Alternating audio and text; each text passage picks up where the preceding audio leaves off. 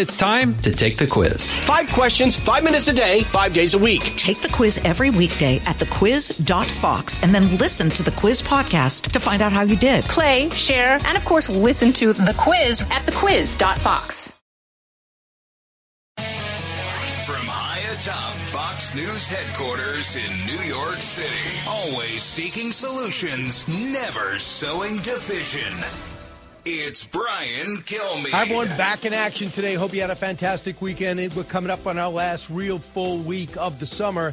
Many of you are away. Many of you listening for the first time. For that, I appreciate it. Uh, with us this hour is going to be Congressman Jason Smith, the House Ways and Means uh, Chairman. We'll talk about Bidenomics and more.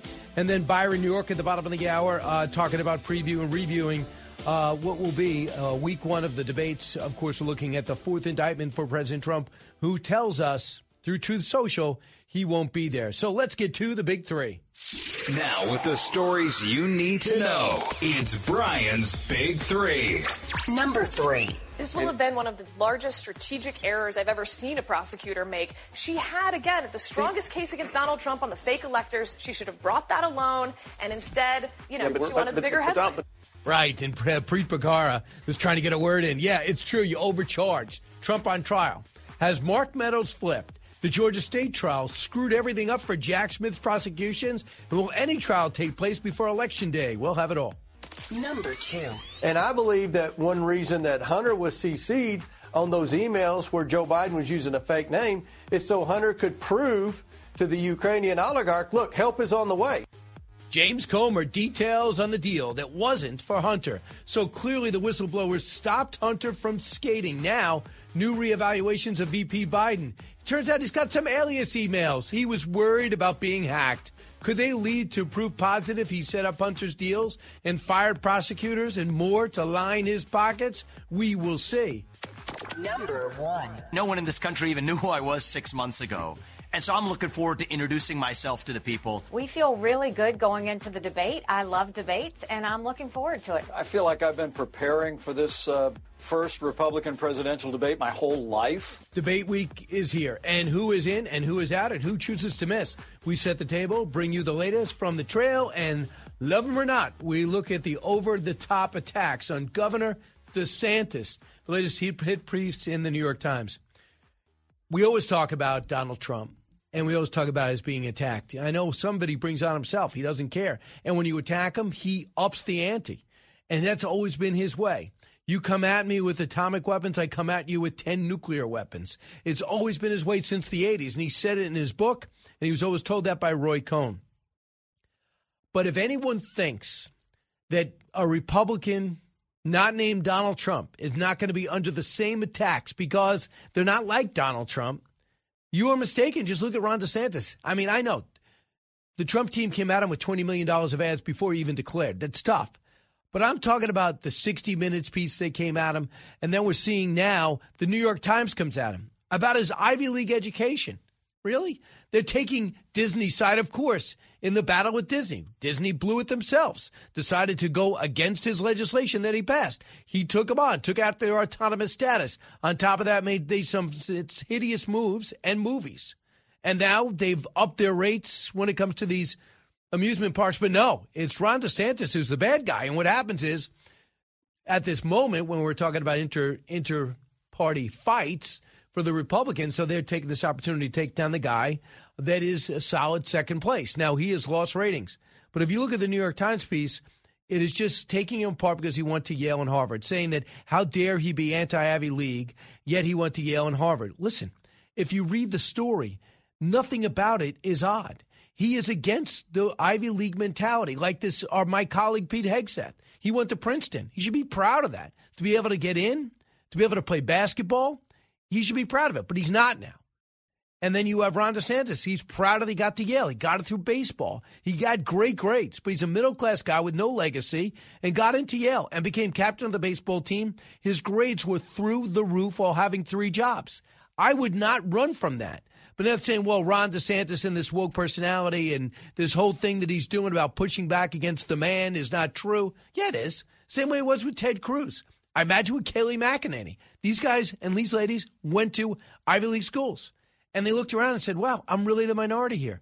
not uh, black or white or Hispanic, not that I'm a woman or a man, is that I'm a conservative. And it, it fortified their belief that they were on the right track. They should not run for that. And if you look at the New York Times story, it tried desperately to land, but it didn't. And I'm just taken aback by the length they go to dethrone and defame Ron DeSantis. He's solid, really good candidate, unbelievably bright. He is, you know, there's he's not Bill Clinton on the stump, but he's solid. You know, better than Al Gore ever was. You could say that George W. Bush, I thought, was very personable too. People didn't like John McCain, thought he was too abrupt. I don't know. Governor Huckabee was fantastic, but the guy that won was Mitt Romney, was stiffer than that. So people have pluses and minuses.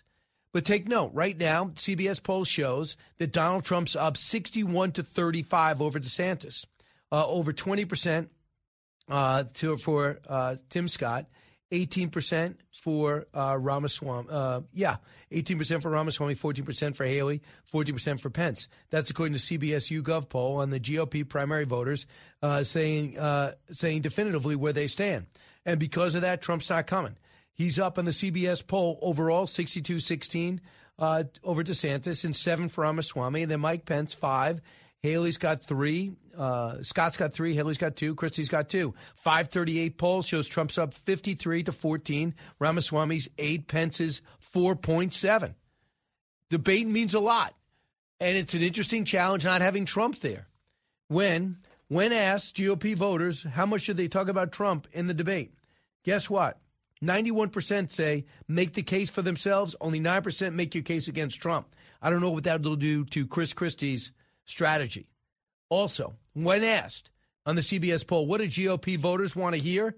86% economy, 83% violent crime, 81% illegal immigration. Here's how they're all preparing. Cut one. No one in this country even knew who I was six months ago.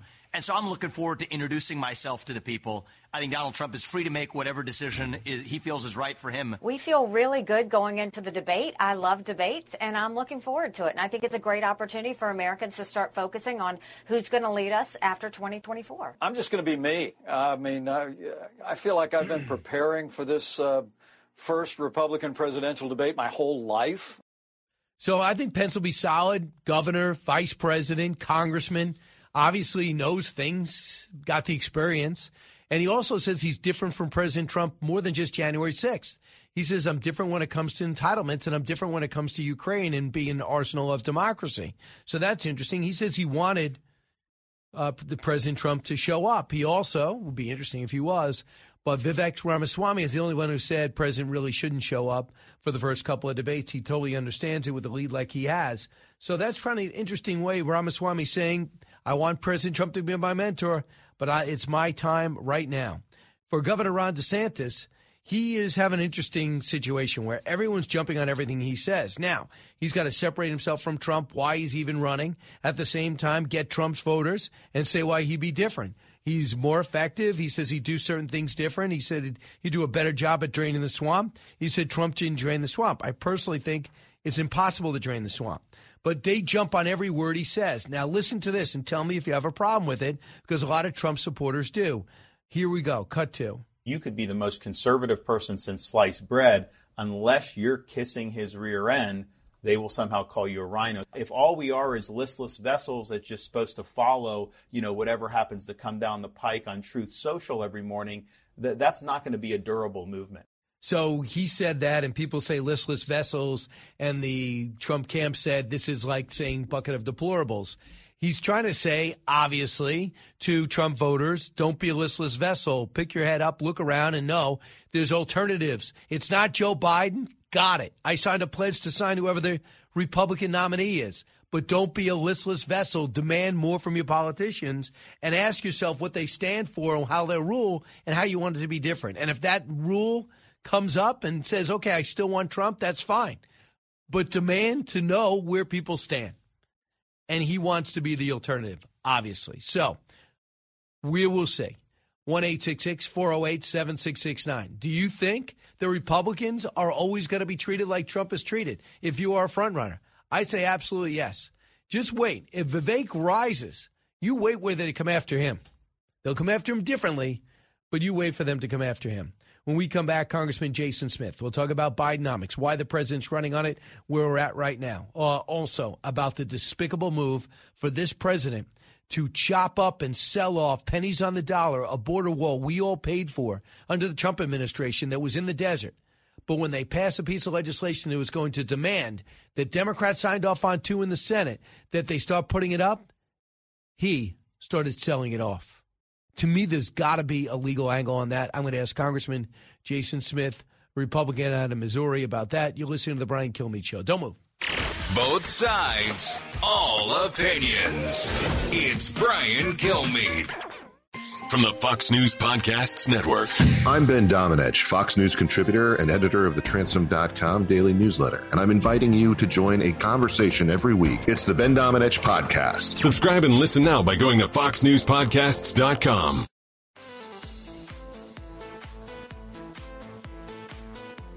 He's so busy, he'll make your head spin.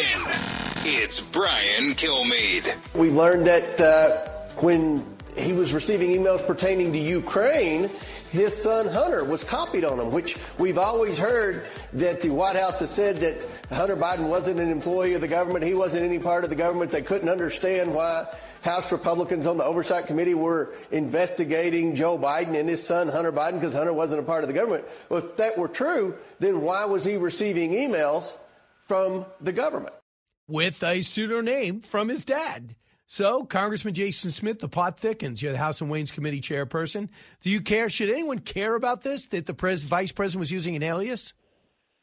I, absolutely, Brian. It's great to be with you, but we absolutely need to pay attention to this. And and I strongly support Comer pushing the National Archives for these records, these um, unredacted documents. And I think what we've said all along is we're going to follow the facts. Myself, Jim Jordan, and Jamie Comer through the Ways and Means Judiciary and Oversight Committees and it's it's amazing. There's a lot of facts that we're following, but most importantly, Brian, there's 13 people that we have we have requested for them to come before Congress. We requested at the end of June, and it's 13 people that were in attendance of an October 7th, 2022 meeting where Mr. Weiss was there with our IRS whistleblowers, and he said at that time that uh, basically the buck doesn't stop with him. It's it's above him where the decisions are being made, and he's denying that. The whistleblowers are countering that, and so we need the other people in the room to come forward. Also, Congressman Smith, we find out uh, in reading the New York Times story the reason why the whole uh, deal blew up was because of whistleblowers, and because you guys brought them forward to to testify, and no one could find a political motive. Only the fact is that it was pretty clear that this was not a real investigation that took place over five years, and these guys could not find a political motive, so they had to listen, and the embarrassment got too great. How does that make you feel? You know, Brian, whenever the whistleblowers came to, to me as chairman of the Ways and Means Committee, and I sat down in the depositions and asked them questions, I saw how sincere and how real, how real Mr. Ziegler and Mr. Shapley are and how they just cared about their job and they didn't like the injustice that was happening. The two tier legal system one, if your last name's Biden, and one is if you're everyone else. And they highlighted numerous aspects where the Department of Justice came in and delayed the prosecution in such a way that the statute of limitations expired for the most egregious proposed tax crimes of 2014 and 15, where they divulged information where DOJ divulged information to Hunter Biden's lawyers so that they would give him a heads up before any search warrants, and where, of course, they denied the ability to bring charges in other jurisdictions. Why in the world, Brian, would the Attorney General of the United States put a, appoint Weiss a special counsel after he already created the sweetheart agreement that he was the architect of. If if Weiss had al- already always had the authority, according to the Attorney General and according to Weiss. I'd say the whistleblowers are the only ones that have been consistent throughout this whole process. Well, the stories have changed for the Bidens and for Mr. Weiss. So the assistant to David Weiss is Leslie Wolf. It turns out she's got ties and uh, don- uh, donated to the Obama campaign. Next thing you know, that was embarrassing for them. They had her step aside, yet she was the one brokering the deal most of the time. She was the one who told them, don't go into the guest house, uh, and then gave them a heads up before they got there and said, you know, you're not going to probe into Joe. I don't understand this, and I'm, I really don't understand it. They said the defense said we will put Joe Biden on the stand. Why would David Weiss care if they put Joe Biden on the stand? If they want to put the president on the stand to embarrass himself in every way, and we all know, why wouldn't? Why do you care about that? You know, one thing um, the American people have been surprised by what came out through the whistleblowers and the information of how the investigation worked out.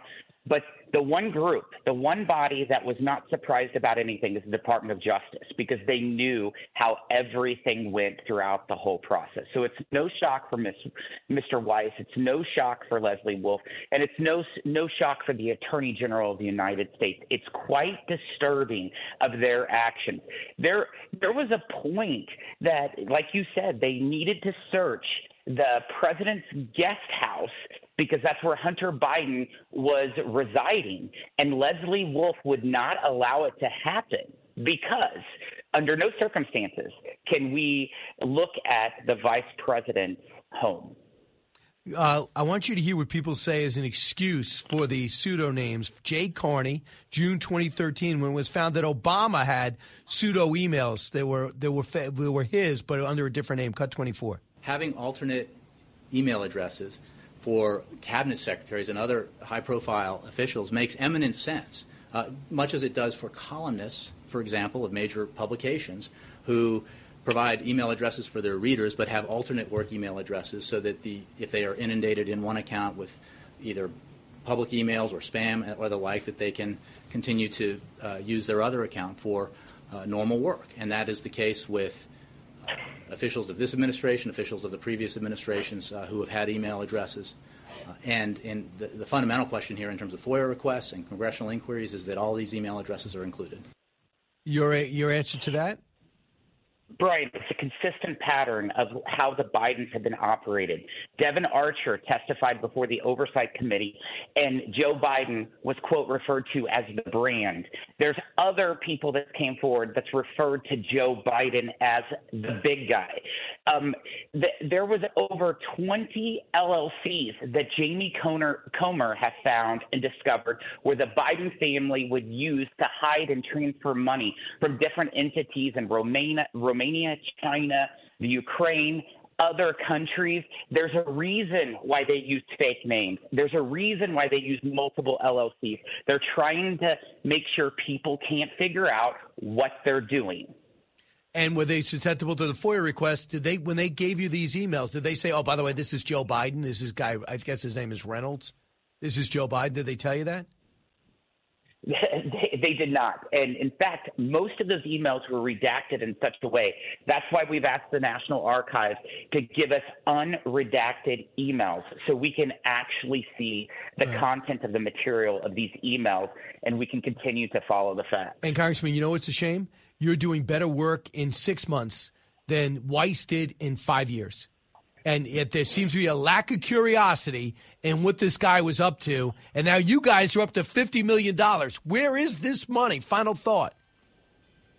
It, it, it's disappointing, but just look at the the net worth of how the entire Biden family has increased over the last decade. That's where the money has mm-hmm. gone. Right. We saw a hundred and forty thousand dollar Porsche to Hunter Biden, an eighty thousand dollar diamond ring. The whistleblowers highlighted numerous numerous right. examples. But now he's living uh, squatting over in Malibu, so and painting through a straw. Something's weird. Congressman Jason Smith, thank you. Byron York next.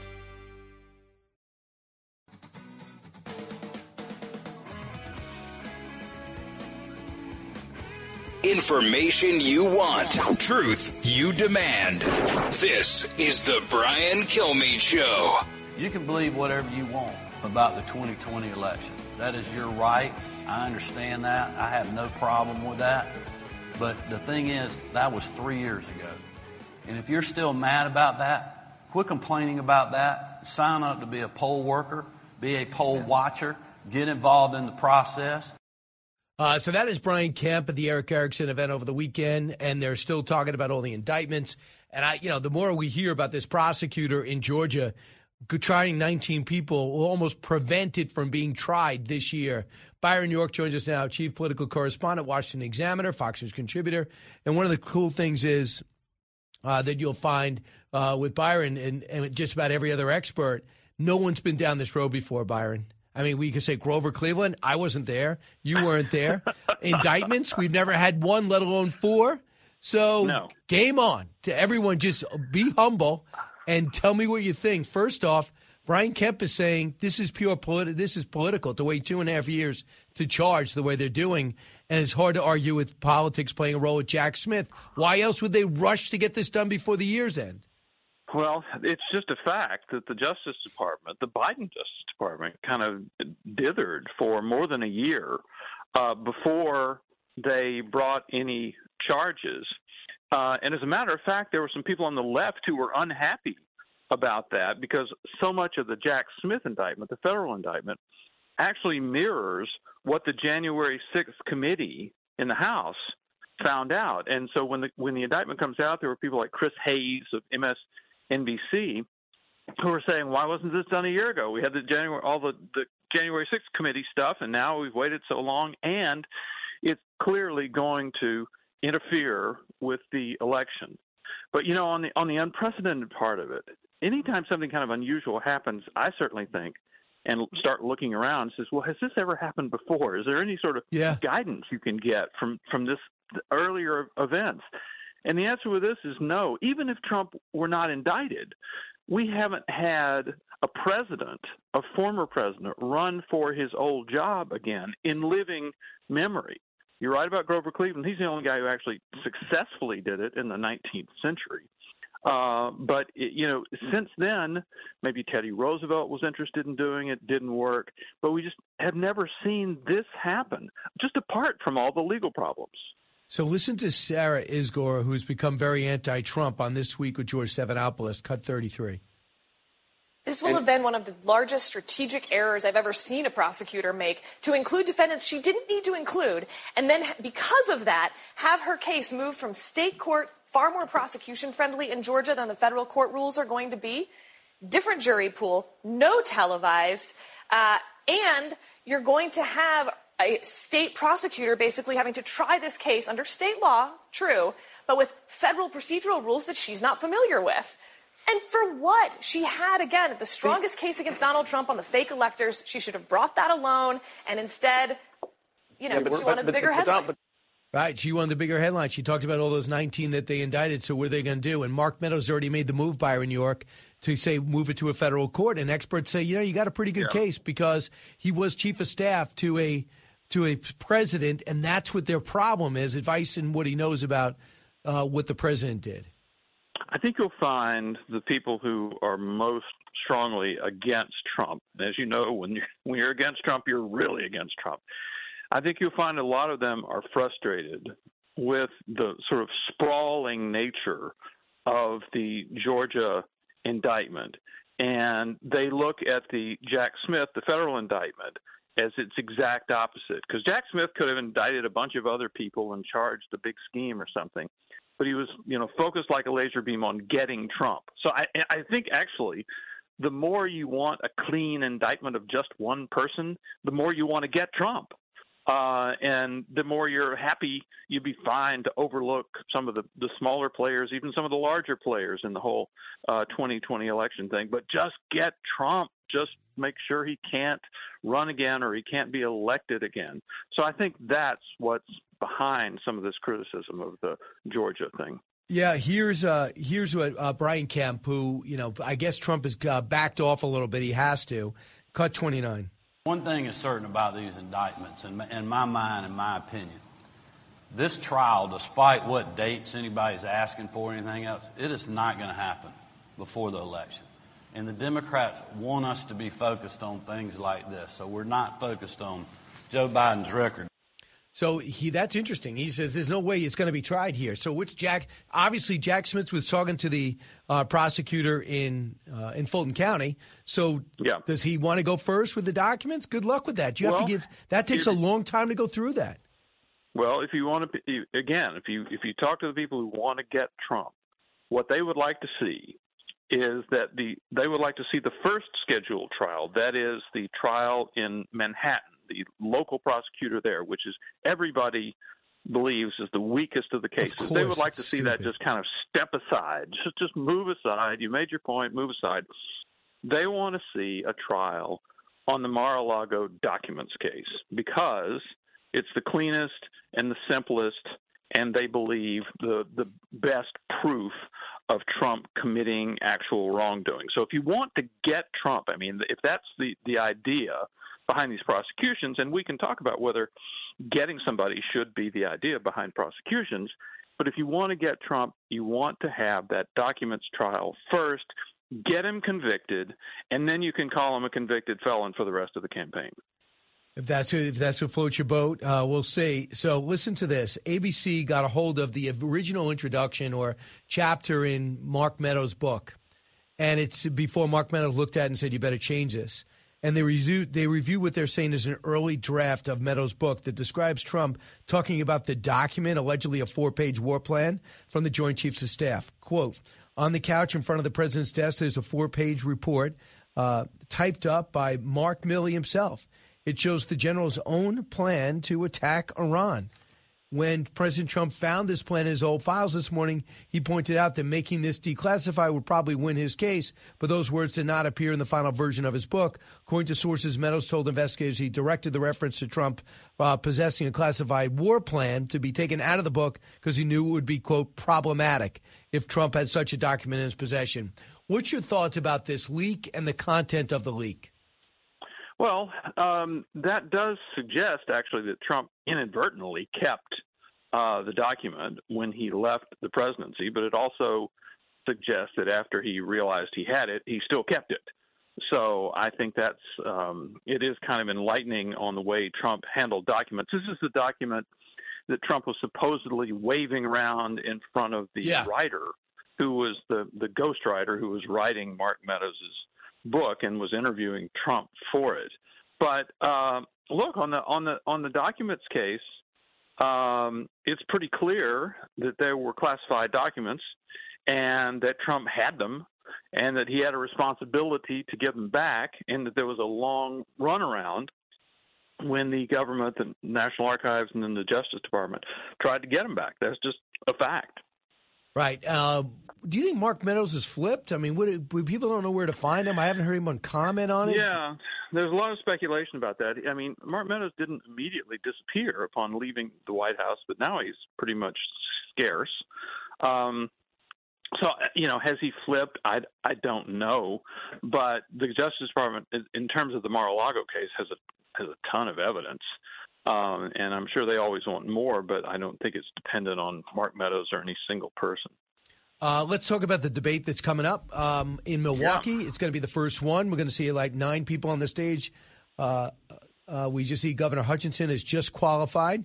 Uh, we'll see what, what's at stake. Now, Trump says he's not coming, put it on Truth Social. So let's assume Ron DeSantis is in the middle.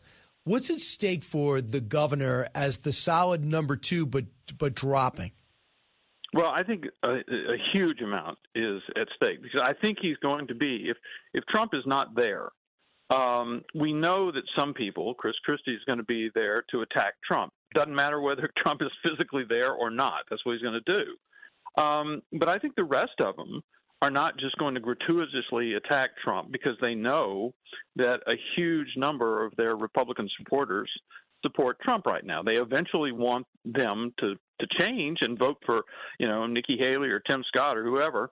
But right now they support Trump. I don't think they want to just kick him in the teeth. So I think Ron DeSantis is the big target um, for Wednesday's debate if Trump doesn't show up. It's huge for Ron DeSantis because this conventional wisdom has set in that his campaign he's running a terrible campaign it's falling uh he's maybe just dead in the water and it is a fact. If you look at the real clear politics average polls um he was around desantis hit 30% in january and now he's around 15% i mean his support is half of what it was at the beginning of this year. So i think he needs to show viewers that he's really good. He's he's in command of the facts. He has a plan for what to do when he becomes uh, president, and he would be the strongest person to to to take the office. I mean, so he really needs to to um, to get voters to figure out what it was they liked about Ron DeSantis in the first place. Right. And I just can't believe the amount of tack ads that won against DeSantis to begin with. And then you look at the Yeah. New York Times story over the weekend. Just ripped him on his Ivy League background. Really? I read the story. There's nothing to it. And, and their obsession with going after Governor DeSantis is nuts. And Byron, I think it's a learned moment for the rest of the field. If you think because Trump is Trump, when he goes away, it's going to be more of a semi level playing field, you have not been paying attention to how Ron DeSantis was attacked outside the Trump campaign, just how he's That's been absolutely- attacked. That's absolutely correct. I mean, the the idea is first destroy Trump, and then if DeSantis emerges as the successor, destroy DeSantis. But if somebody else emerges as a successor, destroy them too. So, I, you know, that's pretty clearly the uh, the idea uh, among Democrats, of course, and appears to be the idea in some media circles as well. Right. I, I want you to hear something that DeSantis said and tell me if you think it's problematic because the Trump team jumped all over it. Cut to. You could be the most conservative person since sliced bread. Unless you're kissing his rear end, they will somehow call you a rhino. If all we are is listless vessels that's just supposed to follow, you know, whatever happens to come down the pike on Truth Social every morning, th- that's not going to be a durable movement. So, I mean, the whole thing is a little different. He says, I don't think, I think that we have a strand in our party that views supporting Trump as whether you're a rhino or not. And then he went into that soundbite. But now they're saying that's his deplorable moment. Did you take it like that? Uh, well, you know, first I thought listless vessels is a pretty clunky phrase. Deplorables was uh, was just you know came off the tongue a lot more easily. Um, it was what can you say? I I think it was actually true what he was saying that about Trump, and you know so much of what Trump says about a person depends on what that person has said about Trump. If he, you know, if, if he's always, if, if Trump feels like he's always been treated nicely by somebody, then he doesn't attack them. If he feels like he hasn't, has some grudge against them, and he does attack them. Um, and I think that basically DeSantis was saying something. He said it pretty inelegantly, um, but he was basically saying that look, you know, Republican voters need to view this situation critically. They need to use their common sense uh, and see what is what's the best way to defeat Joe Biden. Not not to pick a Republican nominee, but to defeat Joe Biden in 2024. Right. I mean, he went on to say uh, Chip Roy endorsed him and Thomas Massie endorsed him. They're going to be called rhinos. Are they rhinos? As of everything to call Ron DeSantis, you calling him a rhino? I mean, the guy gives six week abortion ban. You see the way what he's taken on these schools, what he's done with the education and curriculum, what he's done with taking on Disney. These seem like Republican and name only issues? I mean, that's that's what his, his frustration is. But I guess the perfect candidate doesn't show frustration. Is that it?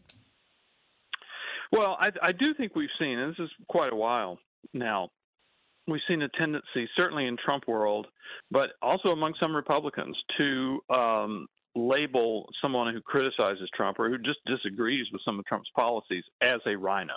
So, in other words, to be a Republican, you have to support Trump. And you know, we have party primaries every four years when there's not an incumbent Republican president.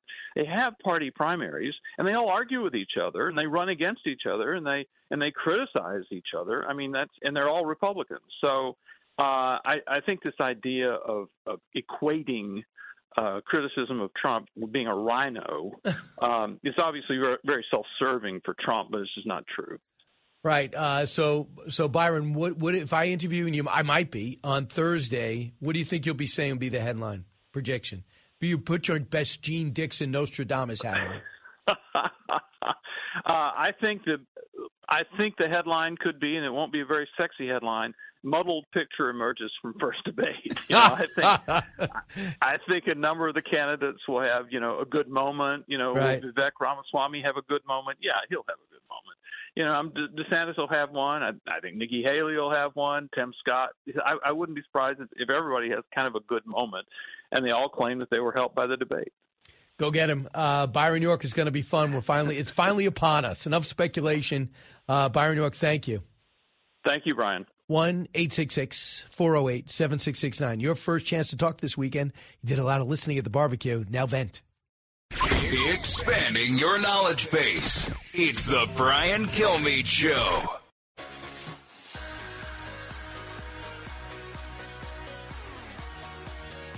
From his mouth to your ears, it's Brian Kilmeade. This stuff has taken a huge toll on him. You know, Biden, right before the 2020 election, he was right side up, which in our polarized politics is quite astonishing.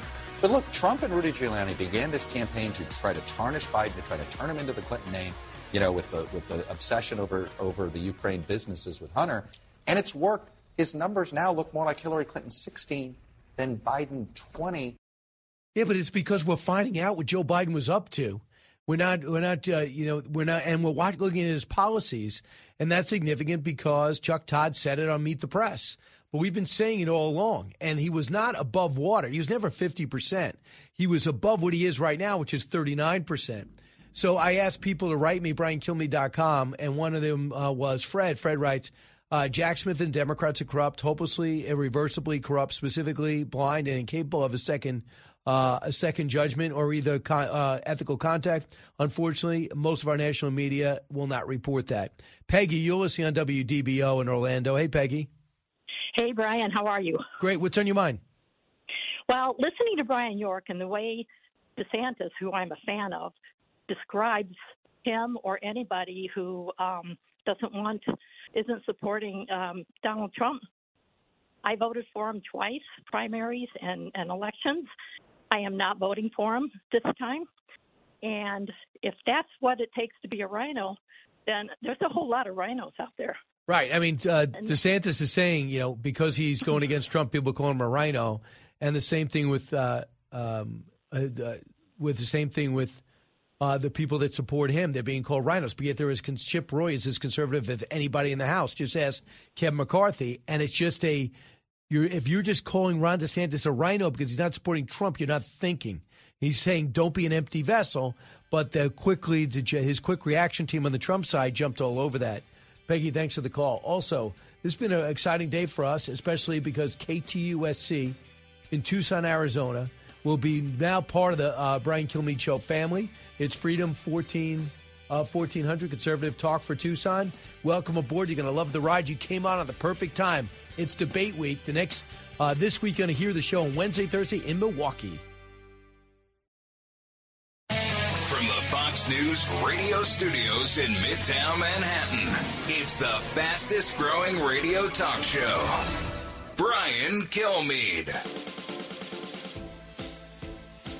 Hi, everyone. Welcome to the latest moments of the Brian Kilmeade Show. So glad you're here. Special thanks to talk about being here to KTUC in Tucson, Arizona. We're privileged to be uh, on their station right now, be part of their great lineup. It's Freedom 1400 Conservative Talk for Tucson, one of the fastest growing, most important states in this election. Uh, this hour, we're going to be joined by Erick Erickson. Talk about important. What a summit he had over the weekend. Invited everybody except Donald Trump, and all of them came, all the Republican contenders, and he's a, a great talent. He's uh, on WSB, and he's going to be joining us live, so that'll be great. So let's get to, and Michael Goodwin standing by, so let's get to the big three. Now, with the stories you need to know, it's Brian's Big Three. Number three. This will have been one of the largest strategic errors I've ever seen a prosecutor make. She had, again, the strongest case against Donald Trump on the fake electors. She should have brought that alone, and instead, you know, Yeah, but- she wanted the but- bigger but headline. Don- She did, and we'll talk about that. Trump on trial. Has Mark Meadows flipped? Will Georgia trial screw up Jack Smith's prosecution? And will any trial take place before election? We'll break it down with the best. Number two. And I believe that one reason that Hunter was CC'd on those emails where Joe Biden was using a fake name is so Hunter could prove to the Ukrainian oligarch, look, help is on the way.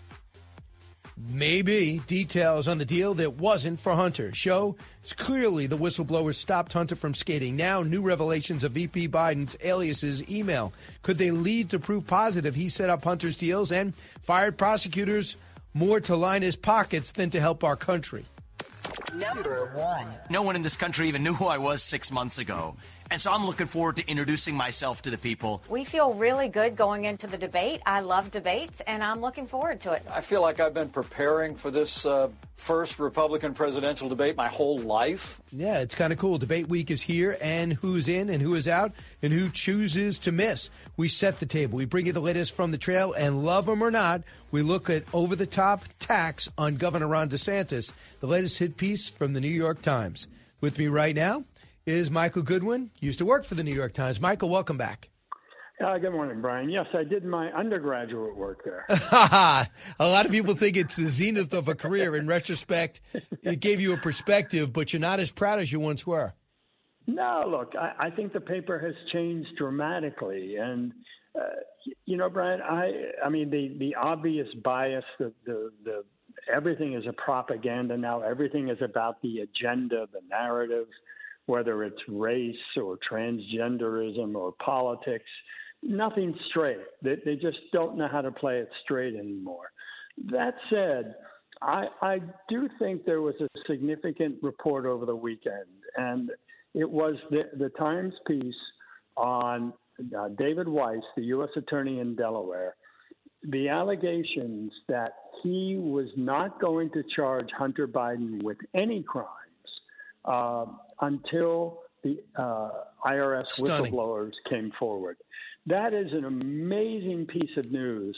And I give the Times credit. Uh, this is the first real original reporting they have done on the Hunter Biden stuff. And so, uh, the, to find something significant like that. And I think this goes to the heart of David Weiss. But it doesn't stop there, Brian, because a, a very well connected insider told me a couple of weeks ago that this case would not have stayed, and the not all the decisions could be made in Delaware. That the attorney general or his deputy, Lisa Monaco, had to make at least sign off on the deal that was presented to the court. And this person told me also that the FBI was never shown the plea agreement before it was submitted, which was highly unusual, and that if it had been seen by the FBI, the uh, uh, top of the agency would have protested that the deal was too weak. Now, I think these are great questions for uh, Comer and the other Republicans in Congress to ask David Weiss, to ask Merrick Garland, uh, to ask anybody they can bring. But it seems to me that this entirely undercuts uh, any faith that David Weiss will be a, spe- a special counsel in in more than name. He is clearly not to be trusted in this case. He went native. He lives in Delaware. It's looked like he used to work with Beau Biden. Yes, yes, and and I think that you cannot have this investigation for five years and come up and say, well, we don't find any crimes. That's what he was prepared to do. No charges. I mean, that is an extraordinary uh, detail It's that insane. the Times came up with. How about the fact that David Weiss was not even looking into the foreign investments? And the whole problem was just on whether how to use the word resolved or not or concluded on if there's going to be any further investigation. And Lesley Wolf is the one who tipped off the uh, the Biden family that they were going to be looking in the guest house ahead of time and said Joe's a no go. She was later exposed to be a donor to Obama, pulled at the last minute. The guy they put in really knew from Baltimore knew nothing really about the deal. When the judge looked at it and goes, "What is this?" Yeah, I've never seen anything quite like it either. Well, what about it? And it and next thing you know, it both sides blew it up. Well, and but David Weiss, we know, signed off on it. Yes. The question: Did Merrick Garland also? He was kept out of the story, Michael. Isn't that significant? Isn't it? It certainly is. I mean, it's as though everything happened in Delaware. Something this big, routine, something this big under any administration would not be left to the local U.S. attorney. It would have to be signed off on. Almost all political indictments are signed off on by the main justice headquarters, and the FBI is given a chance to make its case. So it just doesn't bear any scrutiny whatsoever that David Weiss made this decision alone. And now we know, if the, if the Times is correct, that he switched courses after the IRS whistleblowers came forward. So that that validates the IRS whistleblowers and everything Both. they said. Yeah, everything. And, and they, everything they said is right. So now, uh, by the way, they were sniping at each other, the defense. Uh, the defense and uh, David Weiss over the weekend. They said, you know, they, it was David Weiss who walked away from the deal. Weiss says you're to blame for the deal, and now he has a special prosecutor status. They did get it to Los Angeles, who rejected looking into it, which is where he lives now, and D.C. Uh, rejected looking into it. So by the time this happens, everything goes quiet. Now, maybe you can educate me on this, Michael. The fact that they didn't indict uh, didn't freeze the statute of limitations on anything. So by delaying four or five years, some of these tax reforms are, are, are some of these tax breaches are out of reach. Is that correct? Oh yes, I mean already, uh, according to the whistleblowers, that uh, they they let the tax uh, tax potential tax charges, tax fraud charges from 2013 and 2014. This is this is the time where Hunter Biden uh, took some $400,000 from Burisma and classified it as a loan when in fact, of course, it was payment for being on the board. And there are documents on the laptop, which the IRS whistleblowers, uh, I guess, have seen other documents because they didn't see the laptop, where Eric Schwerin, Hunter Biden's partner and sort of what seems to be his tax accountant, says to him, This is not a loan. You have to, it's income, and you have to pay taxes on it. Well, he never did. He never did. And so, but with the statute of limitations expiring, that means those $400,000 were untaxed and there's no penalty. That's what they did by letting the statute of limitations expire on those cases. And you're right, Brian, this, the, the clock is ticking on other years. I mean, uh, that other years could be could fall into the same thing. And the whistleblowers pointed out there was no excuse for this. That the defense had twice extended the statute of limitations, giving them an exemption on the on the uh, timeline, and yet they still let it expire and brought no charges. That's the kind of thing that drove the whistleblowers to come forward. And yet it could happen again. That's why I think the Republicans in Congress really need to sort of go into emergency mode now. David Weiss cannot be trusted to have this case. And I'm not sure how they get him out of it, but the, the idea that he is now going to be a serious special counsel, it's a, it's a joke, and it's playing out before our eyes. And I think it speaks to the the fact that Merrick Garland is somewhat cornered here now. This has been exposed, and so he turns to Weiss again and says, "We're gonna we're gonna throw another bone. We're going." But to but he, don't you think that knowing what you know now and reading what you read over the weekend? Do you believe that this resonates? This is a paper that he reads. He sees how this, but you put two and two together. He sees how bad Weiss looks now and how bad his move, instead of looking gutsy and courageous and impartial in some circles, now it looks ridiculous in all circles. So do you think Well- that the, this might actually hit home? Look, I think it's very significant, Brian, that the Times did this. Um, because, as I say, this is their first real original reporting where they've come up with something important. And I mean, they have extensive sources within the FBI. And I mean, the whole Russia, Russia, Russia stuff came out of the FBI, and they th- th- that's what they won their Pulitzer for. So one of their reporters, uh, Michael Schmidt, who was on those uh, Pulitzer teams uh, with the FBI. He's one of the bylines on this story. So they clearly are getting a lot of information from the FBI, which, as I mentioned, uh, I'm told that the FBI is not happy with this, the way this case was handled. They don't believe that this was a good arrangement, that this plea deal was any good But at Michael, I, know what you're saying, but there's the same FBI that just uh, threatened the uh, computer repair guy, made him feel as though Yeah. he made it up, and also the same FBI that has no interest in following up with Tony Bobulinski. So they could have really made progress on the foreign business deal. So I don't know what element of the FBI is actually upset. Well, I would I would hazard to guess, Brian, it's the people who were involved in the case, or at least some of them, Okay. that that they know that th- there was more meat there than than David Weiss was was willing to see at the end.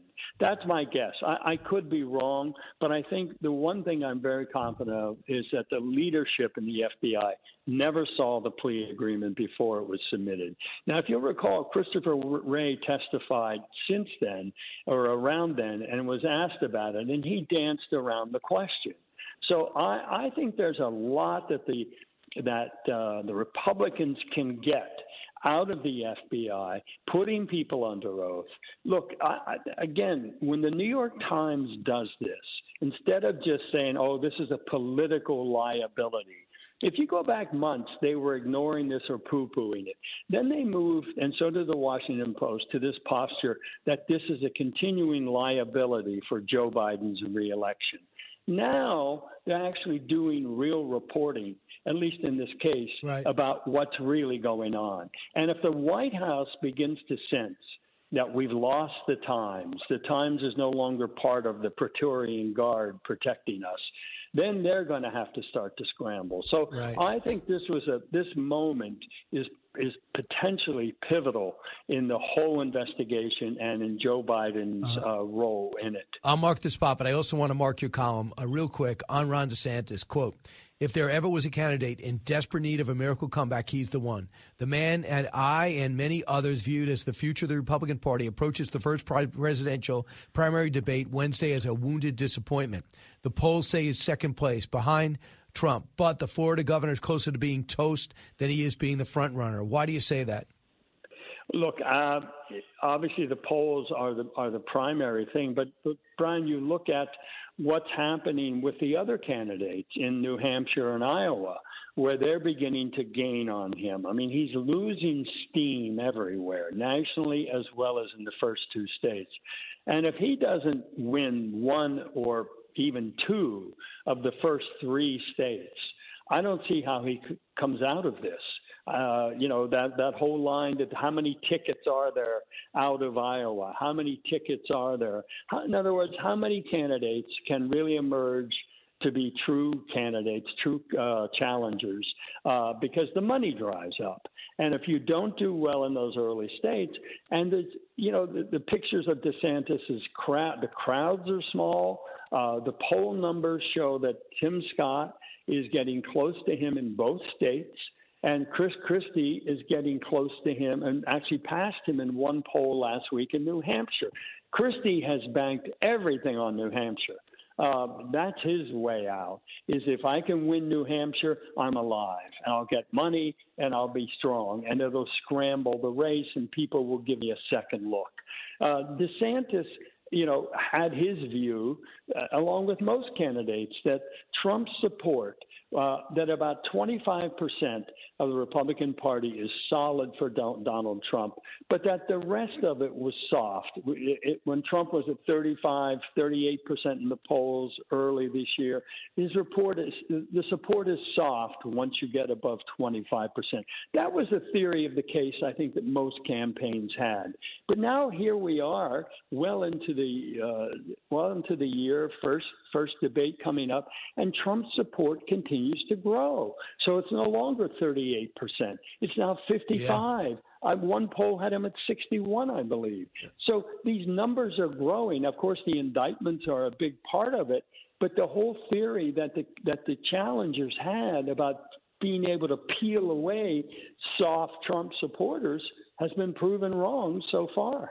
Uh, yeah, I guess we'll see. Uh, I think you're right about the polls. I also have never seen a uh, a second place candidate's attack like this, uh, and I wonder how much that that weighs on him. You know, from the New York right. Times ridiculous piece on Sunday uh, to Donald Trump's 20 million in ads. Uh, Michael, great column. Love your insight too on the New York Times. thanks so much. Always great. when we come back, your turn. Then Erick Erickson, the bottom of the hour. It's debate week. So glad you're here, Brian Kilmeade Show.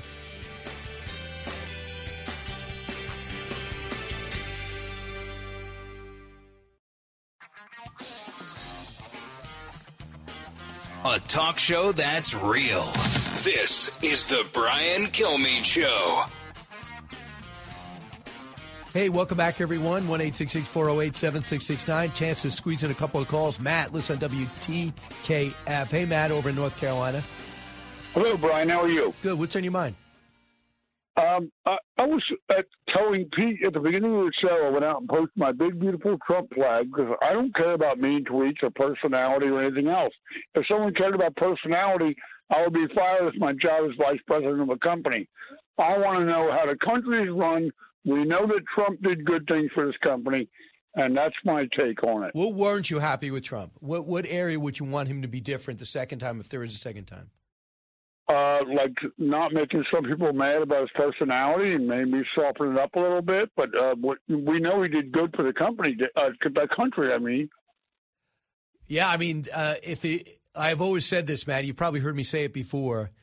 If he just said, "I'm really upset by the way some of this thing went down, some of these pandemic vote gettings, and I'm upset. I want to recount. I'm going to put my lawyers on it, but I accept the result, and I'm going to be back." He would probably not have any opponents. I don't think anybody would have jumped in against him. Maybe some anti-Trumpers like Governor Hogan. That's it. But some things he did made it harder. Taking those documents, no way should he be indicted for it. But taking those documents, having that rally, not stopping them from coming over, you know that those type things is stuff that allowed his enemies to mount an attack on him for. But now he is gaining steam in a way I don't think any Democrat ever thought, including the one behind it, who I really believe is Nancy Pelosi. Erick Erickson next.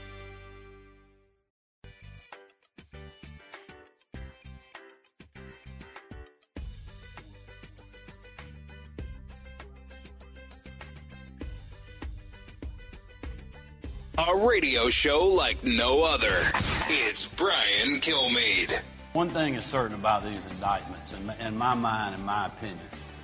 This trial, despite what dates anybody's asking for or anything else, it is not going to happen before the election. And the Democrats want us to be focused on things like this. So we're not focused on Joe Biden's record.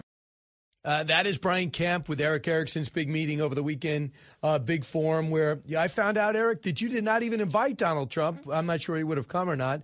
Um, the Erick Erickson Show is on WSB 95.5 FM at 7:50 a.m. Uh, in Atlanta. And Erick, congratulations, pulling off a great event by all accounts. Thank you very much. And, and yeah, you know, we didn't. His team had made it clear they didn't want to share the stage with any of the other candidates. So we figured there's no point in going through a multi month rigmarole where we knew they'd ultimately say no. We just went straight to the other candidates. And what did, what did you find? Number one, uh, Kemp is probably the most popular, one of the most popular, respected Republicans in the country, certainly most successful. He gave you a couple of answers. Number one, he did not, he, him and Trump have been feuding, but it's really a one way feud. But he did, that surprised me, his answer. This, this is, this is not. There's no trial that's going to take place before election day.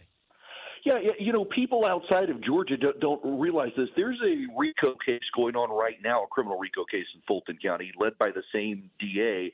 They've been picking the jury since January, and it has fewer defendants than the Trump indictment, and they still haven't finalized the jury to even begin what's going to be a six month trial there's literally no physical way for a Trump trial to happen before the election, given how long it's going to take just to pick a jury in the case, uh, let alone all the procedural stuff and, and, and the court's backlog with other RICO cases. So he's right about that. And his focus, he actually came back on Saturday and sat on stage with Glenn Youngkin to try to encourage people to do early voting and absentee voting and, and win. And uh, a lot of people saw him as presidential candidates. They were very insistent it's not going to happen. I, I kind of believe them, but both of them really, yeah, both of them, and and they're both really trying to focus on we've got to win in 24, and we probably need to go in a different direction than it looks like we're headed. Which uh, they don't believe Trump can win, is what you're saying.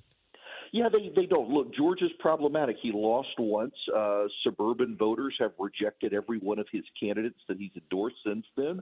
In 2022, every Republican won except the ones that Trump endorsed, which was kind of a big red flag that there's a problem. Now, my argument is the economy might be getting so bad that he's got an opening against Joe Biden, but you would spend more money on him in Georgia than the other candidates would have to spend, which could cost you the Senate. So, what was this prosecutor thinking? Uh, I mean, to to do this, so you know her is this the only crime that's ever potentially have taken place in Fulton County? Should she have other focus?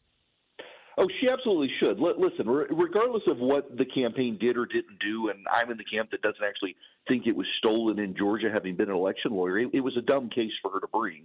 Uh, it's going to overwhelm her office and potentially bankrupt the county. There's no way the state of Georgia gives a supplemental uh, uh, money to Fulton County. They're going to have to raise taxes on people. And don't forget, by the way, Fulton County, the northern end, is highly Republican. You get just one of those people on the jury, they could blow up her entire prosecution. So listen with Sarah, Is- Sarah Isgur. She used to be the DOJ spokesperson for Trump uh, during the Trump years, but turned very anti-Trump. Tell me if this, but this is basically what you agreed to. Cut 33.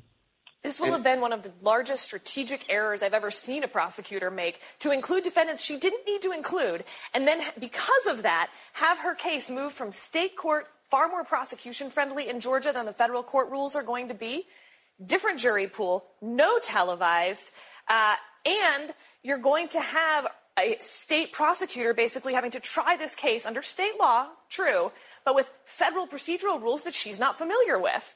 And for what? She had, again, the strongest case against Donald Trump on the fake electors. She should have brought that alone, and instead, you know, Yeah, she wanted the bigger headline. Hey, and they're talking about Mark Meadows has a legitimate uh, case when he said, I was the chief of staff of the president on January 6th. That's the problem you have with me about what happened after. This should be a federal case, not a Georgia case. A thousand percent Sarah's right on that. And there is a clear federal statute that anything under the color of of office could drag them to court. Same with Jeff Clark, by the way, who was a U.S. acting or attorney general or deputy attorney general, and Donald Trump, who is president of the United States. They can get this moved to federal court, which expands the jury pool to a massive number of pro-Trump counties in Georgia. They use federal criminal rules of procedure, which Fani Willis is an expert in, and it becomes a much more difficult case for the state prosecutor to prosecute. It also becomes a much more expensive case that Fulton County has to pay for. So tell me about what you discovered when you had a chance to talk to these candidates, uh, from Nikki Haley to Tim Scott. You mentioned Youngkin not a candidate, uh, but he didn't rule it out up until maybe you feel as though he has now. But go Yeah, ahead. Okay, What's so your takeaway? yeah, Youngkin was was hesitant to even come because he didn't want to be seen as a candidate. They wanted to be on stage with Brian Kemp to make it less plausible. We told him it was a bad idea, and of course, having Youngkin and Kemp on stage, the media was like, "Oh, there's your 2024 ticket." He he really is gun shy about the idea of running. Uh, but Tim Scott, Nikki Haley, Mike Pence, Vivek Ramaswamy, Chris Christie, uh, Ron DeSantis. he- I was stunned by the number of people who didn't realize DeSantis's military background, which tells me he's done a good job highlighting his record in Florida, but hasn't told the story of who he is. Tim Scott had a just commanding performance, but still there were a lot of doubts in the room. He had kind of the, the fire in the belly for a nasty campaign. Mike Pence was great, but a little subdued. Uh, Nikki Haley resonated with the audience talking about her husband as a soldier transitioning back into the nation as a civilian and the struggles with our soldiers and the failure of the government uh, and the VA to deal with them. It, it was kind of a very poignant moment. And then, uh, of course, Chris Christie makes a lot of sense and sounds great on the stage. Uh, but conservatives just don't trust that he's one of them, which is a problem. Uh, and, and Vivek Ramaswamy sounded fantastic on stage, had a huge fan club there. Uh, but I still come away with he's 38 years old. Is this like the Pete Buttigieg phenomenon, but on our side? Uh, Pete Buttigieg, of course, uh, was mayor, a mediocre mayor, where this guy was legitimately a great business person. So, Yes. like Pete, Pete Buttigieg, spectacular failure after failure. I mean, I, Yeah, cannot believe that we, we all know the transportation secretary now by name because of uh, how inept he is. Yes, um, but uh, it's just you know the, the phenomenon of young guy stir up the pot, bring young voters in. Uh, we'll see if he can, he can build on that. He he made a persuasive case that we've got to bring young voters to our side, and his message certainly resonated with people. What I did find the most notable thing, Brian, and, and we can all laugh at this, is I was very explicit. I wanted to hear from these candidates why you, not the other guys. What's your big policy vision? What do you understand that you don't know about the job, and how are you going to find out what you need to know? And when they would get off stage, all the media want to do is, what do you think of the Trump indictments? What do you think about President Trump not coming to the debate? And the crowd loved that they got 45 minutes with these candidates where they actually got to learn about them and their vision, not what they think about Donald Trump, which we all know. Uh, and then the media just was super frustrated. We had some reporters say they didn't even want to cover it unless I was going to ask the candidates on stage about Trump. And I, I just thought we don't know anything about these candidates. Let's hear from them about their vision for the future. And I- I know. think it resonated. Uh, I hope so. And here's the thing: uh, when asked by a CBS poll, what should the debate opponents do at the debate? Ninety-one percent said make a case for yourself. Nine percent say make a case against Donald Trump. What do GOP voters, same poll, want to hear about? 86% the economy, 83% crime, 81% illegal immigration. By standing strong, you're actually helping voters. Yes, yeah. I mean, listen, it, it, we learned so much from these candidates. Uh, we learned about uh, Vivek and, and his views on Taiwan. I allowed him to clarify those. They they didn't quite resonate with the crowd, um, but he was able to make his case. Ron DeSantis had 10 minutes on how he would actually clean up the border and how he sees the military action uh, in, in uh, on the border. Mike Pence got to talk about dealing with the bureaucracy and the fights and how you can clean it up. They, they all got moments to shine. All of them held themselves very well. I'm, I'm more interested now in the Fox debate on Wednesday because I see these guys actually do have unique, distinct ideas that separate them from each other that we hadn't learned so far. So I want you to hear uh, Vivek is ridiculous and win the Ukraine war. And, and this was what he said to you. Cut 14. First thing I would do is end the Ukraine war. I will end the Ukraine war on terms that advance American interests, specifically freeze the current lines of control like a Korean War armistice agreement, make a hard commitment that NATO will not admit Ukraine to NATO. And I know not everyone in this audience will agree with me on that, and that's okay. But I want to be clear about why. This will require, as a condition for that deal, Vladimir Putin to exit his military alliance with China. And the Russia China military alliance is the top threat that we face today. Hypersonic missile capabilities, nuclear capabilities in Russia's hands ahead of the U.S., combined with China's naval capacity ahead of the U.S., and an economy that we depend on for our modern way of life. That alliance is a problem. Is that the dumbest thing you've ever heard? We're going to have Vladimir Putin's word. He's not going to have an alliance with China, which he'd Yeah, never yeah, agreed to begin with. That it, it, strikes me as willfully naive. Uh, Essentially, you're allowing the Russians to engage in a massive land grab. Yeah. And, and and then say, okay, we promise, wink, wink, nod, nod, we're not going to work with China, with whom we share a border that it's hard for you to monitor. Um, that one wasn't good. And, and then the, it's the same with Taiwan. That once we get our superconductor capabilities and semiconductor capabilities out of Taiwan, we'll allow China to invade them. Um, that's going to completely disrupt the Western alliance if we were to do that. And some people may think that's fine, but uh, we're essentially negotiating a surrender with China. Yeah, let's hear that. Cut 12. Most important foreign policy objective for the next U.S. president to declare economic independence from China, to deter China from going after Taiwan for so long as we rely on Taiwan for our semiconductors while avoiding war in the process. That'll be a major accomplishment of the next U.S. president, and it will not be simple. Right. Uh, and then let them take Taiwan. And who cares? Yeah, it, it's just we, we keep them from invading Taiwan until we get our semiconductor technology out of there. That that's just that's really bad in a lot of profound ways because it does signal that we don't keep our word. And what do we do with South Korea, Japan, and even Australia that are and the Philippines now, and even Vietnam that really are looking for us to try to deter China? This isn't deterrence; it's kind of capitulation. Here's Chris Christie on crime. Cut 8. It's unacceptable, and it's unacceptable morally to me that people are afraid to walk the streets, to go to the supermarket, to go and pick up their dry cleaning because they're scared. And so if, if these, you know, liberal prosecutors in these cities are unwilling to prosecute this crime, which they are, I will appoint an attorney general, and my first instruction to him or her will be the federal government will prosecute those violent crimes in those cities until the cities wake up and do it themselves. So, I mean, absolutely something people care about, right? That went over well, and he's got credibility as a former prosecutor. He does. He actually started with education and made a persuasive case on how you, as as president, even though it's a state level issue, can fundamentally disrupt teachers unions, which resonated strongly with the crowd. And then this, it sounded honestly to me like he was running for attorney general. He even the RICO case in Georgia, and we've got a situation with Antifa rioters in Atlanta using RICO against them.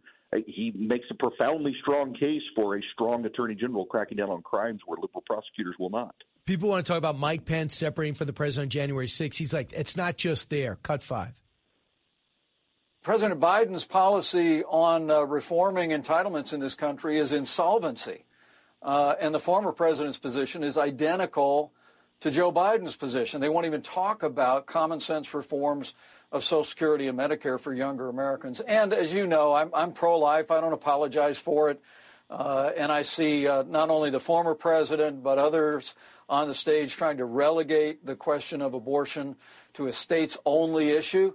Uh, and I want people to know my long record being a champion for the right to life. So, I mean, he, he separates three different areas where he wants to see Trump on stage. How was that received? it was actually received to a degree very well. Um, I mean, the, the crowd, almost everyone in the crowd had been two-time Donald Trump supporters, and they're they're just kind of exhausted, even though they still like him. Uh, they appreciated Pence's convictions on those issues. I mean, he he.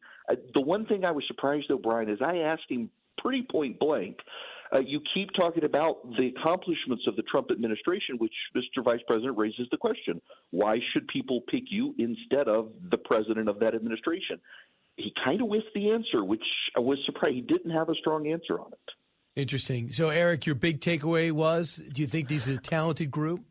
Yeah, I, I, we have an extremely impressive group of people who shouldn't have to live in Donald Trump's shadow, and they won't have to on the debate stage for Fox. If I was to ask Erick Erickson on Monday who it's going to be the number one uh, candidate, we'll be talking about who did best on th- uh, after Wednesday night on Thursday. What would you tell me? I would say if it's not DeSantis, his campaign has real problems.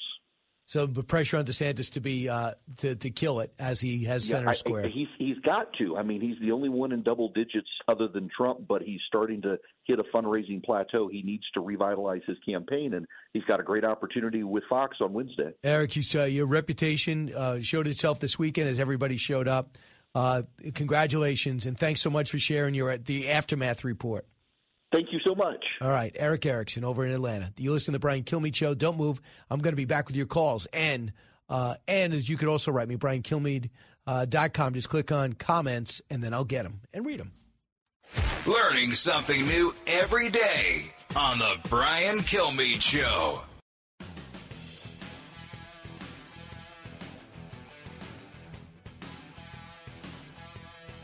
The more you listen, the more you'll know. It's Brian Kilmeade.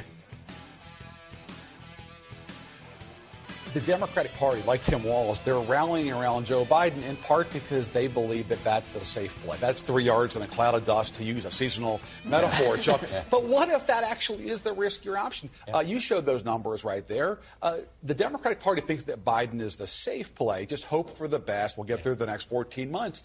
I'm not so sure that, that that's it. So, Jonathan Martin there, I think from the Washington Post, he's not there as the right wing voice on Meet the Press and he's seeing problems. Same way the New York Times sees problems. We've been seeing problems. My goodness. The president slurred his way through a summit, which is significant. South Korea and Japan have been bitter rivals, even though they're both democracies. But their common enemy, China, has brought them together. And to Biden's credit or his staff's credit, they saw an opportunity to go do it. They barely even publicized it, didn't educate anybody on the significance of it. And that goes by. He doesn't really seem tuned people like Jonathan Martin, clearly anti-Trump guys, uh, and not not righty, brought up those things about Joe Biden. Is he really the safe play? He went on to say this. Cut 18. He's actually from Politico. Biden staff can't yeah. even get to the president yeah. about the issue because they don't want to address a sensitive topic with the president. They've got a challenge. I think Biden has basically got three issues where he's not figured out what to say. Okay, one is obviously the questions about Hunter Biden, his son. The other is what to say about the investigations into Donald Trump, and the third is about his age. Those are three massive issues that are sort of clouding his reelection campaign, and he's not figured out what to say about it. And the thing is, I think he knows what to say about his age, and it's not good. He wants to say, I have a lot of experience. Well, I mean, you don't look sharp, and you look older than your age, and you're 80. Number two, about Hunter Biden, what can you say? It leads to him. Jonathan Martin doesn't understand it leads to him. In some way, shape, or form, he was hands on on those deals. I mean, the meetings in the restaurants have been confirmed. The calling in to the same meetings in, in uh, Doha that's what he can't say. And about Donald Trump, his hands are all over it. But if he starts talking about it, it'll look like Joe Biden's Department of Justice is going after his chief opponent. So He knows the answers. That's the problem. He does not want to be forced to give those answers. That's what I think the issue is. Brian Kilmeade Joe. Keep it here.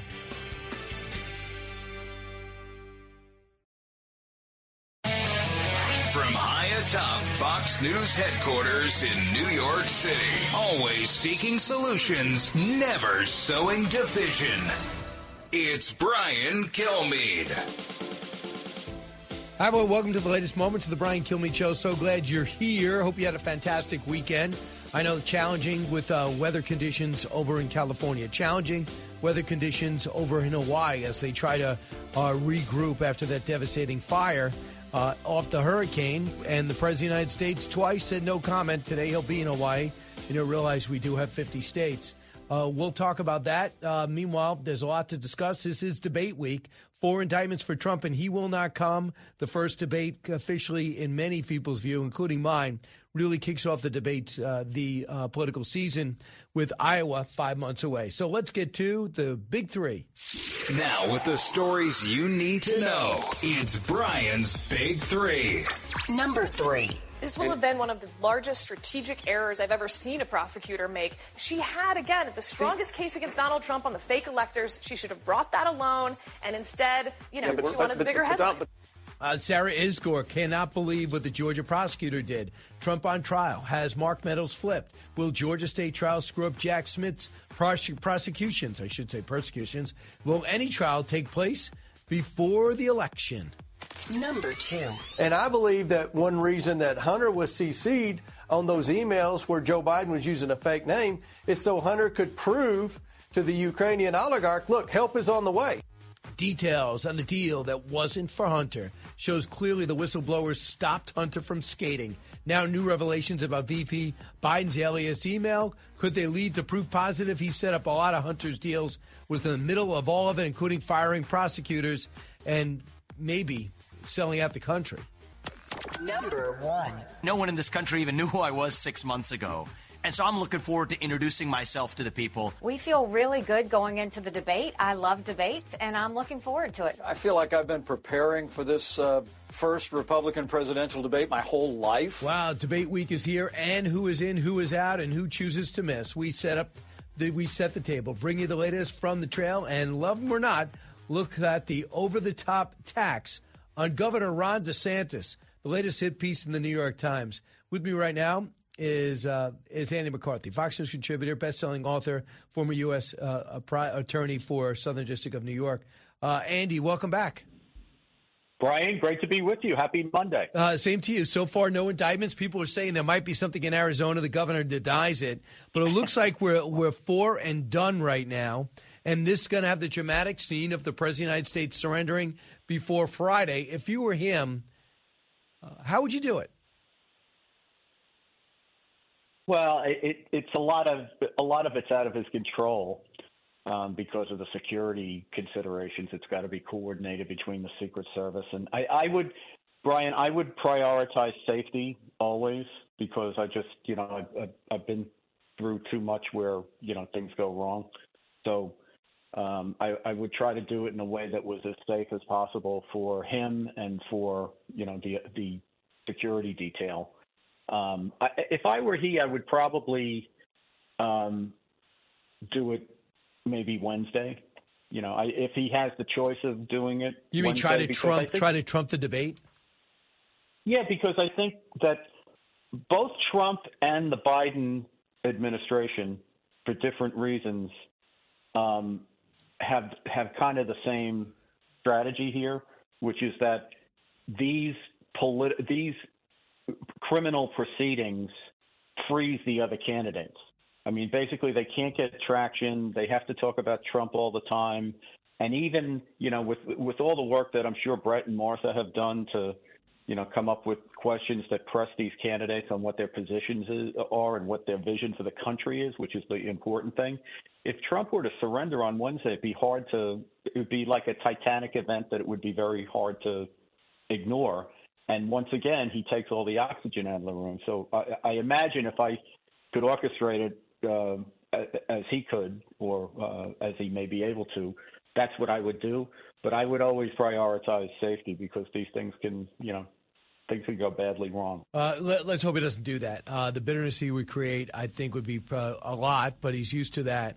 Uh, Chuck Rosenberg is a former senior FBI official on Meet the Press. He said this about the prosecutor's case in Georgia. Cut 31. On one hand, um, I've read if it gets to trial, it's almost an easier guilty verdict than what Jack Smith's trying to do. But is it harder to get this case to trial? If it remains at 19 co defendants, sure, that's cumbersome. But we all know as prosecutors that that number often narrows. Mm-hmm. Many people who are indicted are better off if they plead guilty and cooperate because there are incentives built into all of our systems to do that. So, A, if they go to trial with 19, that's a big, complex, cumbersome case. But B, I don't expect that will happen. I expect it to narrow. What do you expect, Andy? Well, I think the RICO case is ridiculous. You know, the RICO count. She tried to, you know, she's got a bunch of disparate schemes, Brian.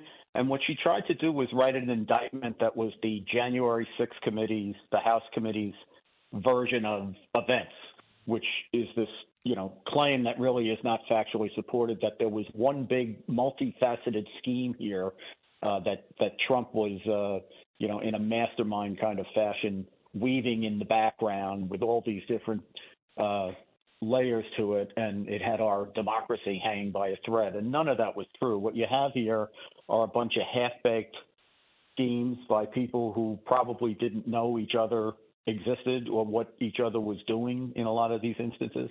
So I think the I think the RICO is going to fall by the wayside.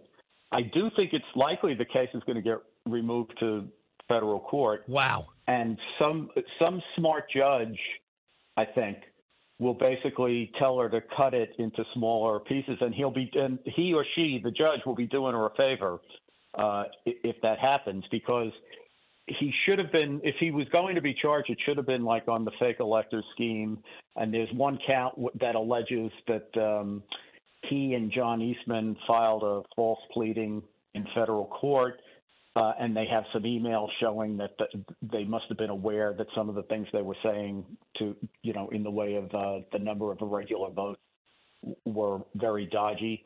So, you know, there's a couple of things in there that he's got to to really be concerned about, but it should have been a much smaller case. And if she actually wanted to get to trial quickly, she she should have brought it that way, and she could be in she could be on trial early next year if she had done it that way. Right. I mean, look, Dan Abrams said uh, last week on ABC, he's like, you know what? I don't even think they need to bring that case. They already have a lot of these charges with Jack Smith's case. She should say, get out of the way. She would not hear of it. Did her photo shoot and had her big press conference, which mysteriously she rushed on Monday, a week ago, yesterday, a week ago today. But uh, Andy, and the other thing, if it goes to a federal court, the judge, the, the president theoretically would have a better shot because Georgia is more red when you get outside Fulton County, right? Yeah, that's right. Uh, you know, the other thing though, Brian, is the reason I think uh, I disagree with the the people who say, like Chris Christie said this as well, that she shouldn't have charged because Jack Smith did it Smith is going to have trouble with his charges because he's he has stretched some federal statutes to try to cover election behavior which weren't designed to deal with elections. Whereas I agree with all the people who say that Fannie, Mo, uh, Fani Willis has partisan motives here, but at the same time, it's the states that conduct elections. So she has an array of election law statutes to rely on that Smith doesn't. So I don't blame her for bringing the case. I blame her for the way she brought the case, which I think is incompetent. But I, I could, it's, it's, you can't say that she didn't have a law enforcement purpose to do this. Uh, okay. I mean, she could do it, but if it, but if you already, she had to. Does she include in her case uh, what have happened in other states? She does because you're allowed to prove the background of the. I mean, look, she does it because she's doing this big, ridiculous RICO. But even if she had pled the case properly, you would be able to get some evidence in that Trump had an overarching scheme to to not only cancel out Georgia but a bunch of other states. She'd get she'd get to prove that uh, in the trial because I think Georgia was not the only um, slate of electors. There were you know they were trying to stand up slates of electors in in different contested states. So you'd be able to get that in in a normal trial as kind of background to the scheme. But right. she should have just charged that scheme, not a RICO. I mean, Trump, Trump is not Don Corleone. You know, this is like Well, I thought it's a so. much more. Yeah, it's a much more modest case than she charged. So, I mean, what about the timing? I mean, do you do you believe Brian Kemp went on to say, and I'm not going to play it now, but he just said that I don't think any of these cases are going to take place before election day. Do you believe that? Well, her case can't take place before election day if she tries to make it a 19 defendant case. I mean, that's Right. that's ridiculous. What about the others? Um, so I think the best chance of getting to trial um, is probably the Jack Smith DC case. I don't think Alvin Bragg wants to take that piece of dog uh, breakfast to trial. Um, and I think so. The best chance of getting to trial are Smith's two cases. I think the, the classified documents case, in my experience, those are very hard cases to get to trial because there's a lot of pretrial litigation, including potential pretrial appeals about what uh, evidence has to be declassified. And doesn't everyone Um, need this high classification in order to look at the material Yes. that Jack Smith has? That's a great point because now he's added one defendant and three counts, right? Every time he adds a new defendant, they you got to get a new lawyer who got has to get a security clearance. So uh, that's going to slow up the works. I think Smith got a very good draw from the District of Columbia Court in Judge Chutkan. She's going to be a very No sympathetic uh, judge, and I think for that reason, if he's in a hurry to get to trial, she seems to be like, in addition to predisposed uh, one way, she also seems like a no nonsense person in court. Um, if she wants to get to trial in the you know in the spring, she could probably get to trial in the spring. Uh, Trump yeah. won't like it, and I wouldn't do it. I think you know it's not fair to let Smith have 31 months to to put a case together, or the Justice Department to have 31 months, and then Trump gets you know comparatively five minutes to get ready for trial. But um, you know he's in front of a friendly judge. She may help him So ABC the trial schedule. ABC News got this leak. Uh, evidently, ABC News has reviewed a draft of Mark Meadows' book that describes Trump talking about the document, allegedly in a four-page war plan prepared by uh, Mark Milley. They went on to say in the book that Simpson mo- modified. On the couch in front of the president's desk, there's a four-page typed-up Mark Milley by, by Mark Milley himself. It shows the general's own war plan to attack uh, a war plan to attack Iran. Uh, when President Trump found this plan in his old files in the morning, he pointed out that making these, these class, making these classified would probably win his case. But these words did not appear in the final version of the book. According to sources, Meadows told investigators he directed that reference to Trump possessing a classified war plan to be taken out because it could be problematic. So again, more about Mark Meadows' book. Not even the version that we saw. They went into the Twitter drafts and they're going to Mark Meadows' uh, I guess, um, uncorrected proof to find something on Trump. Your thoughts about the amount of damage and the leak that once again gets out? Well, yeah, the, the leak that gets out is bad, no matter what. Um, I found when I was doing high-profile cases, Brian, that that was like it's impossible to control. There's too many people. Who Well, you know, you can control it with the Biden. We don't get many leaks out of the Biden investigation. They're very good about that. Well, except we got look what we got over the weekend. I mean, we got all their email and everything else, right? So No, I'm talking about these get- classified documents. Oh no, no, no! I, I, I get what you're saying, but what uh, what I what I would say is this is what prosecutors do, um, and what would be important is what would Meadows say under oath. I mean, that's the thing that ends up mattering, regardless of what is in the draft of his book and the published version of his book. The only thing that's of importance is what would he say under oath. You know, what was what what what actually factually happened. Um, you know, I don't think anybody's very interested in how his book came to be his book. But the issue is what what would his testimony be? Did that document exist? Did Trump Mhm. have the document? That's and you want to know what he'd say under oath.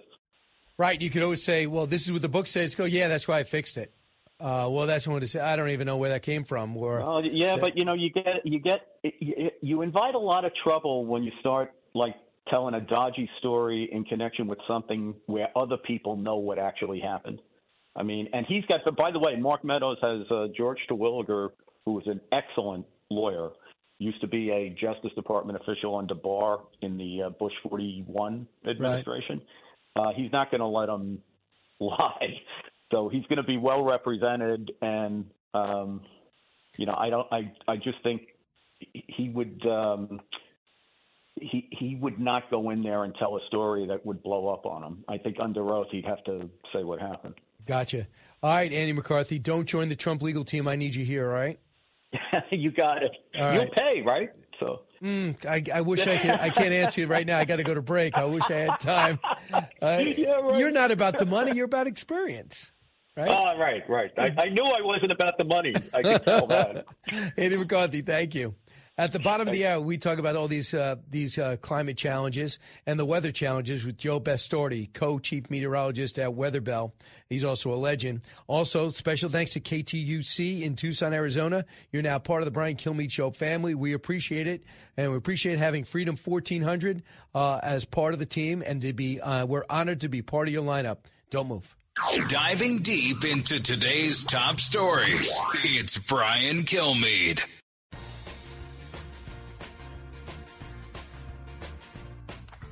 If you're interested in it, Brian's talking about it. You're with Brian Kilmeade. First of all, he's been one of the most highly effective presidents we've ever seen. I sat in Congress for 12 years waiting for Infrastructure Week. He actually delivered on this. And look, Dean is a friend of mine. I love him. But I spent last weekend on Mackinac Island with Tony Evers and Gretchen Whitmer talking about how we're going to make sure that we win this for Joe Biden. Because this is not a debate about Joe Biden's age or experience. It's about a debate about protecting the democracy. You just heard probably the most reasonable of the Republican candidates not give you a single answer on things. It's about recruiting jobs back into Minnesota. It's about being able to feed our children. So, uh, yes, I do believe the president is the best one. I believe he has delivered, and his record shows that. And anything other than that is, is simply distraction. Okay, so that is Tim Walz. He's going to be one of the big surrogates for uh, for President Biden because he President Biden can't really campaign. So he was strong, but he was also way inaccurate. Governor Burgum got on the air and was asked six, seven questions from Chuck Todd, all about Trump and all his different indictments. And what he did is accept it and then would ca- try to talk about issues. And they get ripped by Chuck Todd for not answering about Trump. And then this guy comes on and says, Doug Burgum, he's a friend, he's a reasonable guy, and he won't answer any of your questions. And where it's all about the economy. If the guy would just ask a question about the economy, about immigration, about world affairs, the Ukraine war, that's all these men and women want to do. They don't want to talk about Trump. You come on and talk about Trump the whole time. Chuck Todd even followed up and said, in fairness, I only asked him about Trump. I didn't ask him about those other things. And you're ridiculing him for parroting, parrying, P A R R Y I N G, parrying to a different topic. And I'm going to play that uh, when I get back, too, uh, before I let you go because I'm going to talk about this. So everything's climate change when it comes to a tropical storm in California, a hot summer, uh, what happened, the fires in Hawaii. Joe Bastardi's next, but I found it just astounding. Number one, that nobody asked and said how bad it looked or condemned Joe Biden for taking the easiest questions ever. Any message for the people of Hawaii and Maui, Maui way. He had no comment. Twice he said it. No public comments for 72 hours. And then they say that he's been in constant contact with people behind the scenes, FEMA and everything. Does anyone buy that? We watched him shirtless on the beach again, taking a long week weekend again, and refused to take questions from the bike when he rides by. How insulting, by the way. And then when he got into his SUV. Listen to the Brian Kilmeade show. Man, we have a lot to talk about. I got more sound bites to play, too. Don't move.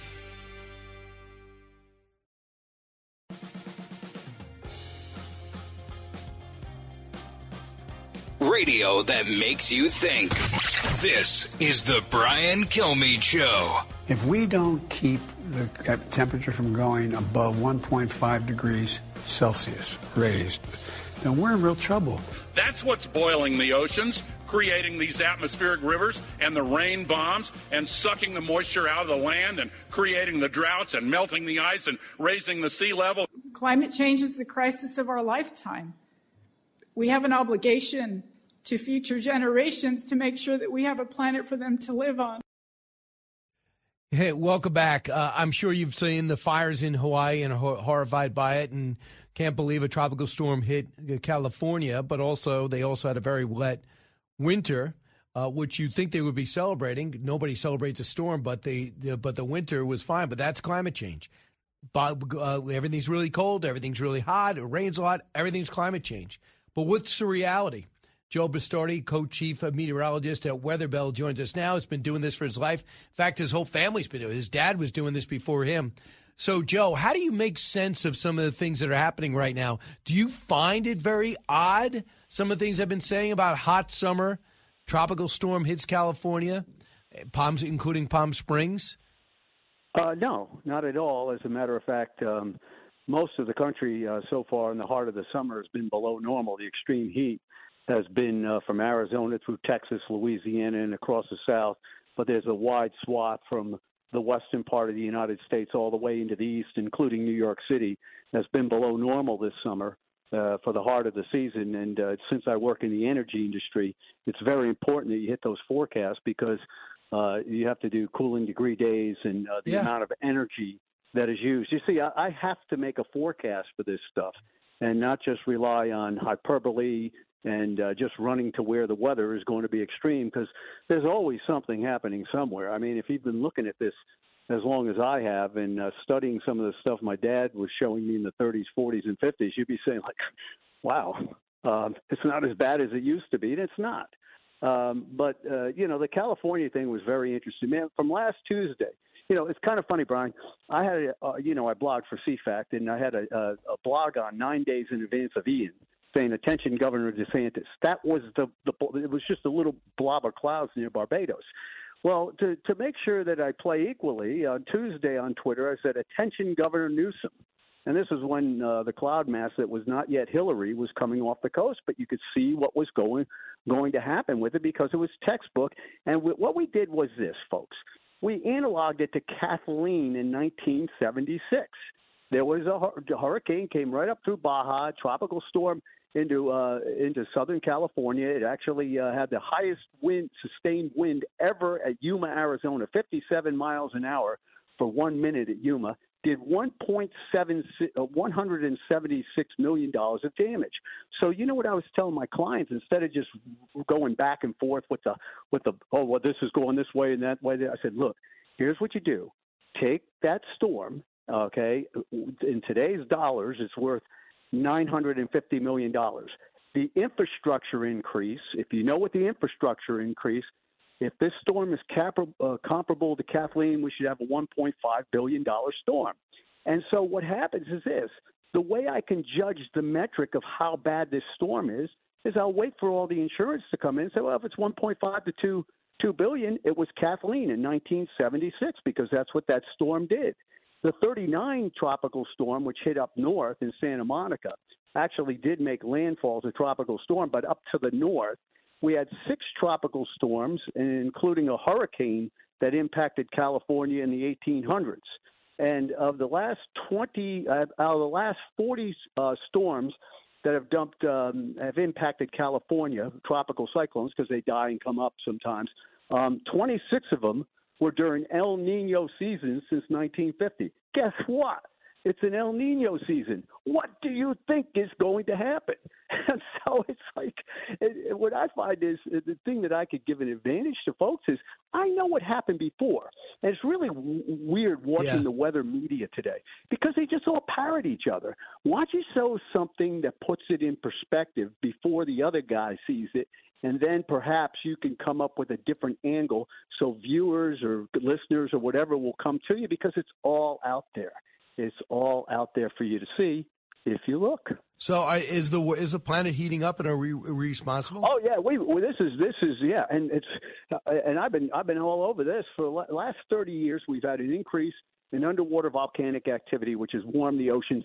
Everybody wants to sweep it under the table. I call it Hunter Biden laptop meteorology. Where oh no, no, just ignore that over there. Don't worry about that. But uh, you know, I, I put together PowerPoints and show people that from the 1950s to the 1980s, even as CO2 was rising like mad, there was no increase in the sea surface temperatures. It all began in the 90s and has really escalated because of the cumulative buildup of heat from geothermal effects. There's an increase in underwater volcanic activity, and that, of course, releases water vapor into the air because the ocean's warm, and then, of course, water vapor uh, leads to the warming uh, that you're you're seeing now. But uh, you know, I suspect the same thing was going on in the medieval warm period and some of the other climate optimums. That's what we're in, folks, a climate optimum if you actually look at the geological time scale, because life thrives when it gets a little bit warmer like this. And so I suspect that was going on before. Now, what I see happening is, and, you know, the weather is so linked. It's so linked. the, the uh, you know carbon dioxide. People go, well, it's a heat trapping gas. No, it's not. You know what it does? It has radiative properties that back radiate into the atmosphere and it tries to warm the atmosphere. All right. So that you know, we had the big introduction in the Gotcha. 50s. There should have been some response. So just hold on a second. It only penetrates a millimeter of the water. So where do you think the warming of the ocean is coming from? Something that has penetrates a millimeter, or something from below, or the sun? Which? But just think about that. It, it would have to be from below, but no one ever brings that up. Well, I know, and that, you know what? It, it's it's fascinating. Uh, you know, I, I've uh, when I started speculating on this after the El Nino 15, 16, I said, okay, now they have to see what's going on. Right now, the guys on the other side, and actually, there was an AP article that says scientists examining other reasons for warming. And they're starting to they're starting to do that, but it's going to be a drip, drip, drip type thing just like you see in other things, folks. I'll tell you what, it's it's mind-boggling. I'm 68. I can't believe the weather, the weather from what something I love since I was three has been dragged into the same sewer that we see across the board, and that's what it is to me, a sewer. Here's the governor of Hawaii. I got to get you on this. Cut 40. Climate change is here. We are in the midst of it with a hotter planet and fiercer storms. Right. And you asked the question, I'm coming back to it right now. Do I wish those sirens went off? Of course I do. And I think that the answer that the um, the emergency administrator from Maui, who's resigned, said was, of course, utterly unsatisfactory uh, to the world. Uh, but it is the case that that we've historically not used those Mhm. kind of warnings for fires. So this governor, Josh Green, says it was really unseasonably dry because of climate change, and the whole No, island blew true. up because of the climate change. It was a bit drier than normal. It's a bit warmer than normal in Hawaii. Okay, is New York City's bull? New York City has not had an official heat wave this summer, Brian. We I know, I'm living three it. days in a row, right? Okay, so is that climate change too? Is the coldest May, June, and July on record in the Arctic climate change? You, you got to understand something. And I wrote the book, The Weaponization of Weather and the Phony Climate War. That's exactly what they're doing. The governor of Hawaii, if he was the, his National Weather Service in Honolulu, nailed this forecast Tuesday night. Their discussion was talking about the extreme northeasterly trade winds that were going to develop, which happened on Hawaii from time to time. It wasn't the hurricane way to the south. That was a pinprick, for goodness sakes. But the Weather Service Tuesday night nailed the strong winds with forecasting damaging winds. It just so happened all these fires went off. Right now, why did the fires go off? Well, it could have been power lines. It wasn't lightning. It could have been a campfire. But the, that's not climate change. And having something that happens in Hawaii two or three times. That's why they have high wind warnings on Hawaii sometimes. You see, the same thing for those of you uh, uh, so, ever been to Aruba. Uh, you know, you're sitting there. It's a sunny day. The wind's blowing 50 miles an hour. You say, "What the heck is going on here?" You get those kind of trade wind situations in certain weather situations. They've been occurring since time eternal. Okay, so uh, uh, you know, and what the what these people do is they either don't know what has happened before, or they have an agenda that prevents them from looking so they can push it. And that's what I, that's my conclusion after 50 years doing this. Uh, you know, I was talking to Michael Shellenberger on One Nation over the weekend, and he Yeah. says if you really cared about the environment, it would be nuclear and natural gas. Amen. Amen. You know, I've just put together that. Do you know? Do you know this? this you, you want to plumb the depths of dumb? That, you know, Montana is a carbon negative state. Even Pennsylvania? In Pennsylvania, we have five billion trees, each ridding us of 50 pounds of carbon dioxide. That's 250 billion pounds of carbon dioxide. We only admit 156 billion. So we are technically a carbon carbon dioxide negative state based on emissions versus the amount of trees are taken out. I said that on Tucker a couple of years ago. I said you plant a lot more trees, nuclear power. We also have point of point of capture, point of combustion carbon capture now. But these people, it's not about this. See, that's the thing is you can undress them and say, okay, let's build five new nuclear power plants. What? Why can't we do that? I got to tell you something, folks. I am an old greeny lefty environmentalist. Okay, I'm a Kennedy Democrat. I tell people this all the time. You are plastering mountains with solar panels and wind turbines. It's unbelievable. What you're literally doing is you're chopping down trees that are na- nature's natural carbon scrubber, and you're replacing them with these things. Now, I've got nothing against solar or wind as a as a supplement. It's like taking glutamine if you're a bodybuilder. It's not going to be your main diet. But what they're trying to do is, I believe, is to is to listen. I got to believe because of what electricity prices are going to do. All right, it's going to launch you into a situation where you're not capable of doing whatever you want to do as a free person. So yeah, we'll see. Who knows? God knows. I don't. Right. Uh, and thank goodness that somebody in the weather business admit they're not God.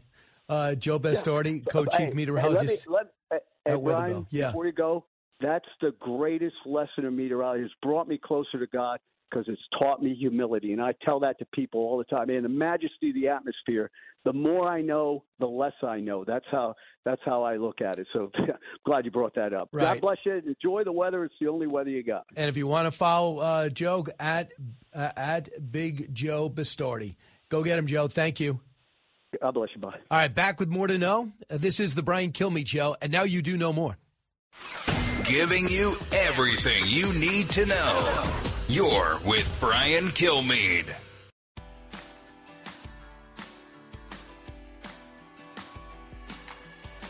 Breaking news, unique opinions. Hear it all on the Brian Kilmeade Show.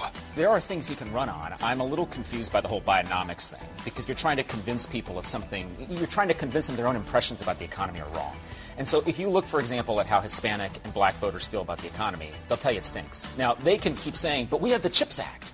But we have the IRA. At the end of the day, you can't convince someone that they're feeling, how they're feeling about the economy is wrong. And that's what this election is going to come down to.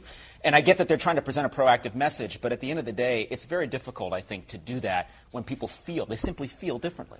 Uh, that's the Hoover Institute's uh, Lanhee Chen, who worked and was a was head of Mitt Romney's election campaign. Just talking about the mystery of but running on Bidenomics when you have low uh, job, you have uh, low unemployment. I got it. You added jobs. A lot of them coming off the pandemic. You're incorrectly stating what's happening with the deficit. It's actually was last year before the pandemic. It was about 850 billion dollars. This year it is 1.5 trillion, and he says it's coming down. It's not. It's way overdone. And now all the spending he signed on on and created, or the Senate created, he signed off on it, is now coming to fruition. We don't have that money, and people aren't benefiting from that. And guess what? With interest rates at 7.5 percent to get a house, I'm not. Nobody's selling. Uh, nobody's selling a house that they have a three percent mortgage on to get another one with seven percent. And a lot of people aren't buying because they can't get a mortgage for less than 7%. That's more than they budgeted. So the ripple effect are pretty obvious. Let's find out if there's even more to know. More to know. Get this an American owned tanker is offloading oil. What's the big deal? It's in Texas. It is Iranian oil. The ship tracking data analyzed the AP showed the Marshall Islands flag Suez Rajan began the hours long trip to ship's transfer of its oil to another tanker, MR Euphrates, right near Galveston, some 70 kilometers off the southeast of, of Houston. The fate of the cargo ship has become mired in the wider tensions between the U.S. and Islamic Republic. Iran's been trying to evade sanctions and continue to sell its oil abroad, while the U.S. and its allies have been seizing cargoes since 2019. We'll see where that goes. Next, scientists working in Peru to have named a new species of snake after Harrison Ford in honor of Indiana Jones. What a relief. The new snake uh, is in the jungle mountains of Otishi National Park, San Marcos National University. It was not until now that researchers concluded it was indeed a previously unknown species. The creature is a yellowish brown color with black spots and a black belly and copper eyes, and they're thinking it reminds them of Harrison Ford. Uh, I found out that Harrison Ford agreed to have his name via consultation with the Conservationist International Mode. So, congratulations, Harrison. You got yourself a snake. Next. This is something you should keep paying attention to. Beset by domestic economic woes, China's President Xi visits South Africa, his second trip abroad. Its whole BRIC team, you know, those guys like India, Venezuela, Russia, uh, the U- not the U.S., they meet with South Africa and they talk in Brazil and they talk about what a great global trade ag- agreement they have. Uh, and they're going to have. Um, they believe they're they control 40% of the global population and they're to be reckoned with. The problem with China is losing a lot of steam because their economy is cratering big time. There's nothing left to build, and people can't get jobs, especially young people. Next. Democratic lawmaker plans to move forward with a four day work week, but the, here's the key. It's not a 40 hour work week from four days, it's 32 hours. They think it's going to make them more productive. This is Congressman uh, Ronnie Green. Good luck with that, Ronnie. As the state legislature is anti American. If you want to do a four day work week, that's 32 hours. That's part time work. And I don't think you should get workers' comp, nor should you get unemployment.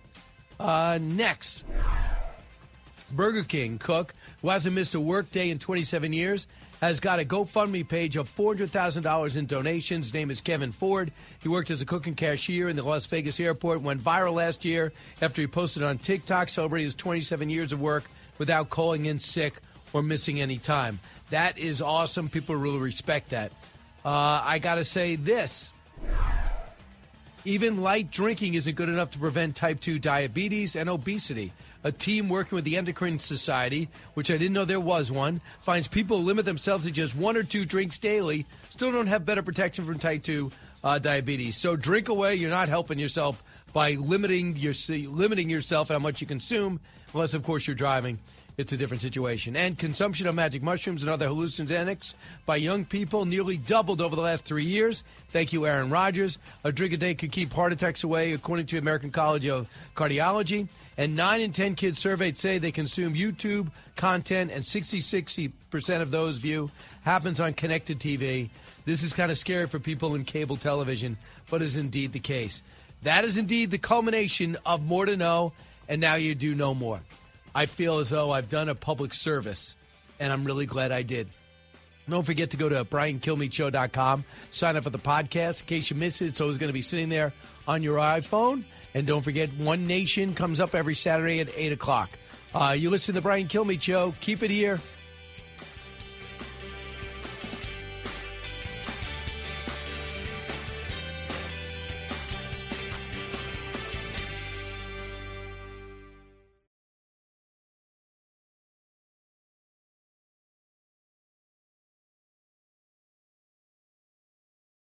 Listen to the all new Brett Baier podcast featuring Common Ground, in depth talks with lawmakers from opposite sides of the aisle, along with all your Brett Baier favorites like his all star panel and much more. Available now at FoxNewsPodcasts.com or wherever you get your podcasts. Listen to the show ad free on Fox News Podcast Plus, on Apple Podcast, Amazon Music with your Prime membership, or subscribe wherever you get your podcasts.